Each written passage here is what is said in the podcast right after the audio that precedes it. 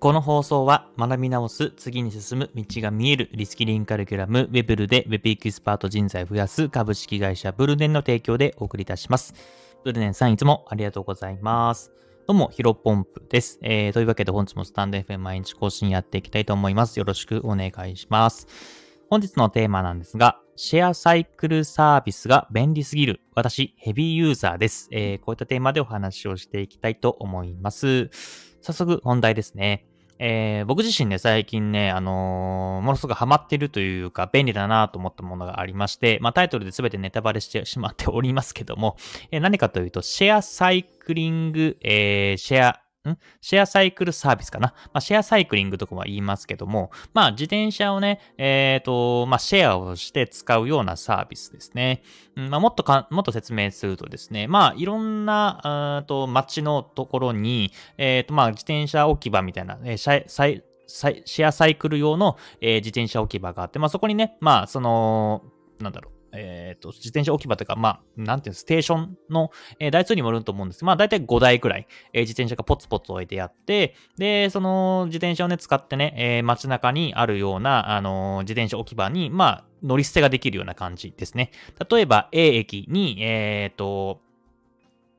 あの、自転車があって、で、その自転車を使って、えっ、ー、と、B の、B というショッピングセンターに行ったりとか、えー、C という、まあ、例えば映画館に行ったりとか、まあ、そんな感じで、えっ、ー、と、乗り捨てができるような感じですね。で、これも料金もね、ものすごく安くて、えっ、と、まあ、その、シェアサイクリング、まあ、いろんなね、種類があるんですけども、そのシェアサイクリングもよりますけど、まあ、100円とか高くても200円ぐらい、まあ、時間にもよりますけどね、30分ぐらいだと100円とか200円未満ぐらいで、え、利用できるような形ですね。うん。なので、ものすごくね、安いです。だから、まあ、電電車だって、電車が通ってるんだったら電車の方がもちろん早いんですけども、例えば、えっと、線路が違ってね、えっ、ー、と、駅路、駅の、例えば、えっ、と、例えば山手線と田園都市線って違うじゃないですか。まあ、そんな感じで、その、なかなか行きにくい、2, 2回乗り換えしなきゃいけないとかたまにあると思うんですよ。そこを、えっ、ー、と、自転車で行く方が多分早いという場合は、えそういった感じで自転車で行けると。で、ただの自転車だけじゃなくじゃなくて、基本的には電動自転車なので、ものすごくスムーズに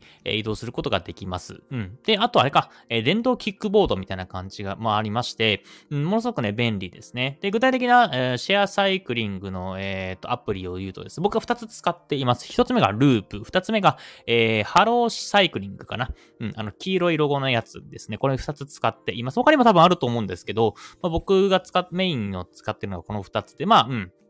あの、まあ、その場所とかね、えー、エリアによっては、あのポ、そのステーションというか、自転車が置いてあるところがね、えー、少なかったりするんですけど、まあ、今、僕の都内に住んでますけど、この2つがあれば、えー、こと足りるなというところで、これ以上、これが特に使っていません。うん。えー、やっぱね、これね、めちゃめちゃ良くて、えっ、ー、と、例えば、うんと、電、さっきも言った電車だったら運転の方が早いんですけど、バスだったりとか、えー、あとバスも通ってなかったりするとね、しかもバスって結構なんだろうな、15分おきとか、15分おきだったらまだいいですけど、20分おきとかっていうのは普通じゃないですか。だからなかなかね、最短の時間で行けないので、だからタクシーを使ったりとか、タクシーを使うとやっぱ高いですもんね。で、タクシー使えないから結局歩いたりとか、えっ、ー、と、何回も電車を乗りす、えっ、ー、と、乗り換えてね、やったりすると思うんですけど、うんと、これはね、やっぱ自転車を買うとものすごく、えー、お得になりますね。で、まあ、実際に、まあ、単純にね、自分が所有する自転車を持つっていうのもいいと思うんですけど、まあ、やっぱり単純に自転車って、まあ最近ね、いくらぐらいのか？1万とか1万5千円、まあ2万円ぐらいとかですよね、高く、あ安くても。まあ、それぐらい買って、結局駐輪代とかは払うぐらいだったら、うん、まあ、やっぱりシェアサイクリングとかでね、うん、まあさっき見て30分以内だったら100円ちょっと、まあ往復でもかかっても300円ぐらいなので、やっぱりこっちの方がね、お得なのかなと思いますね。ぜひね、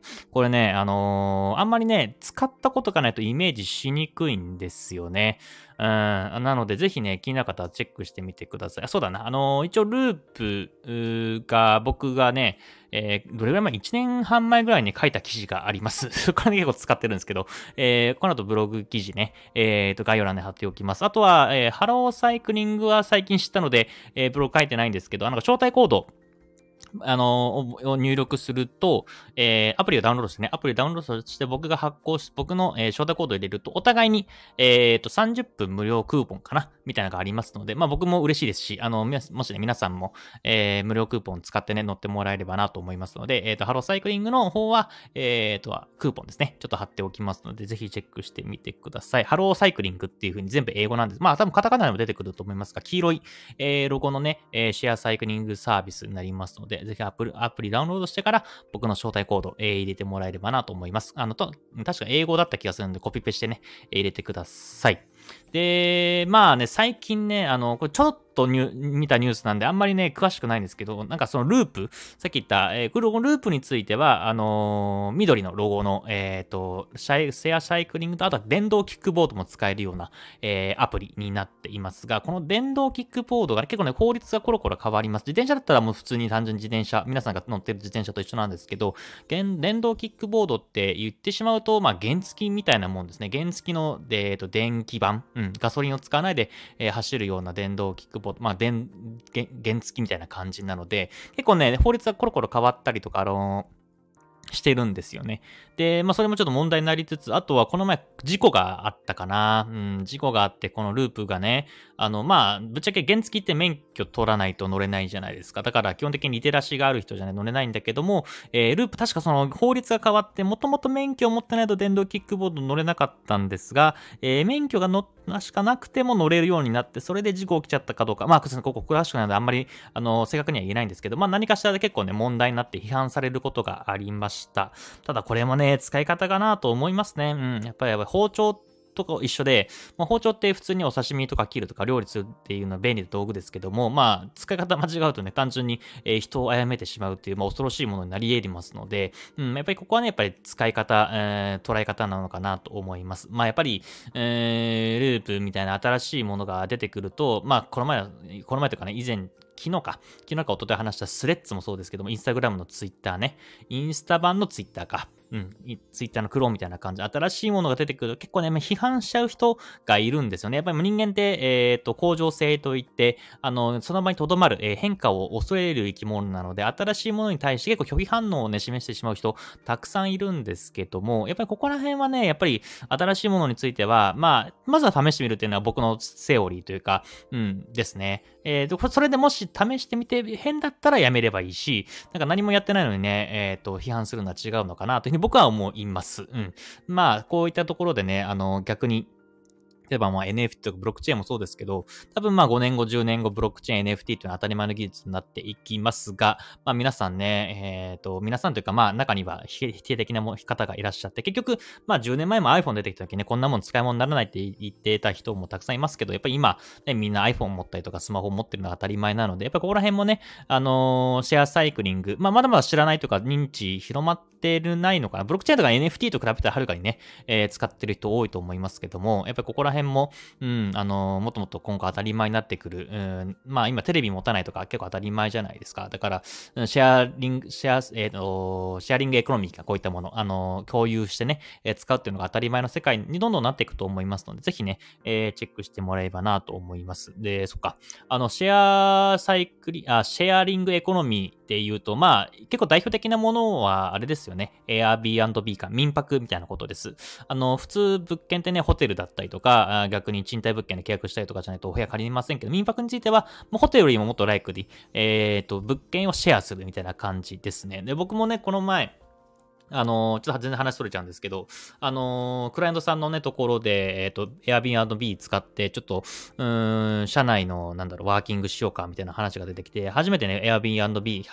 実際に詳しく調べてみたんですけど、やっぱりね、めちゃめちゃいいですよね。うん、あの結構大きい宿とかっていうの多分貸し切ると高いですけど、Airbnb、エアビーね、使うとね、かなり割安でも使えるし、あの、こういったね、やっぱシェアリングエコノミーっていうのは、もっともっと広まっていって当たり前になっていく。ただね、やっぱり民泊もそうですけど、結構国がね、規制しちゃったりとかしてるので、うん、まあ難しいとこもあるんですけど、まあここら辺のね、テクノロジーっていうのは不可逆、まあ止められない、誰もね、進化を止められないのかな、戻れないのかなというふうに思いますので、まあ、うん、まあ民泊はね、ちょっとね、確か金額も高いから、えー、まずはこのシェアリングエコノミー、えー、シェアリングサイクルみたいなところをね、使ってもらえばなというふうに思います。思います。まあ確か、あの、繰り返しになりますけど、かなり安いですし、使い勝手もね、あの結構直感的な操作。まあちょっと、最初これどこボタンを押せばいいのかってはわかんないですけど、まあ、アイコンとか、あの、結構ね、あの、UI はしっかりしておりますので、多分わかると思います。ぜひ試してください。以上です。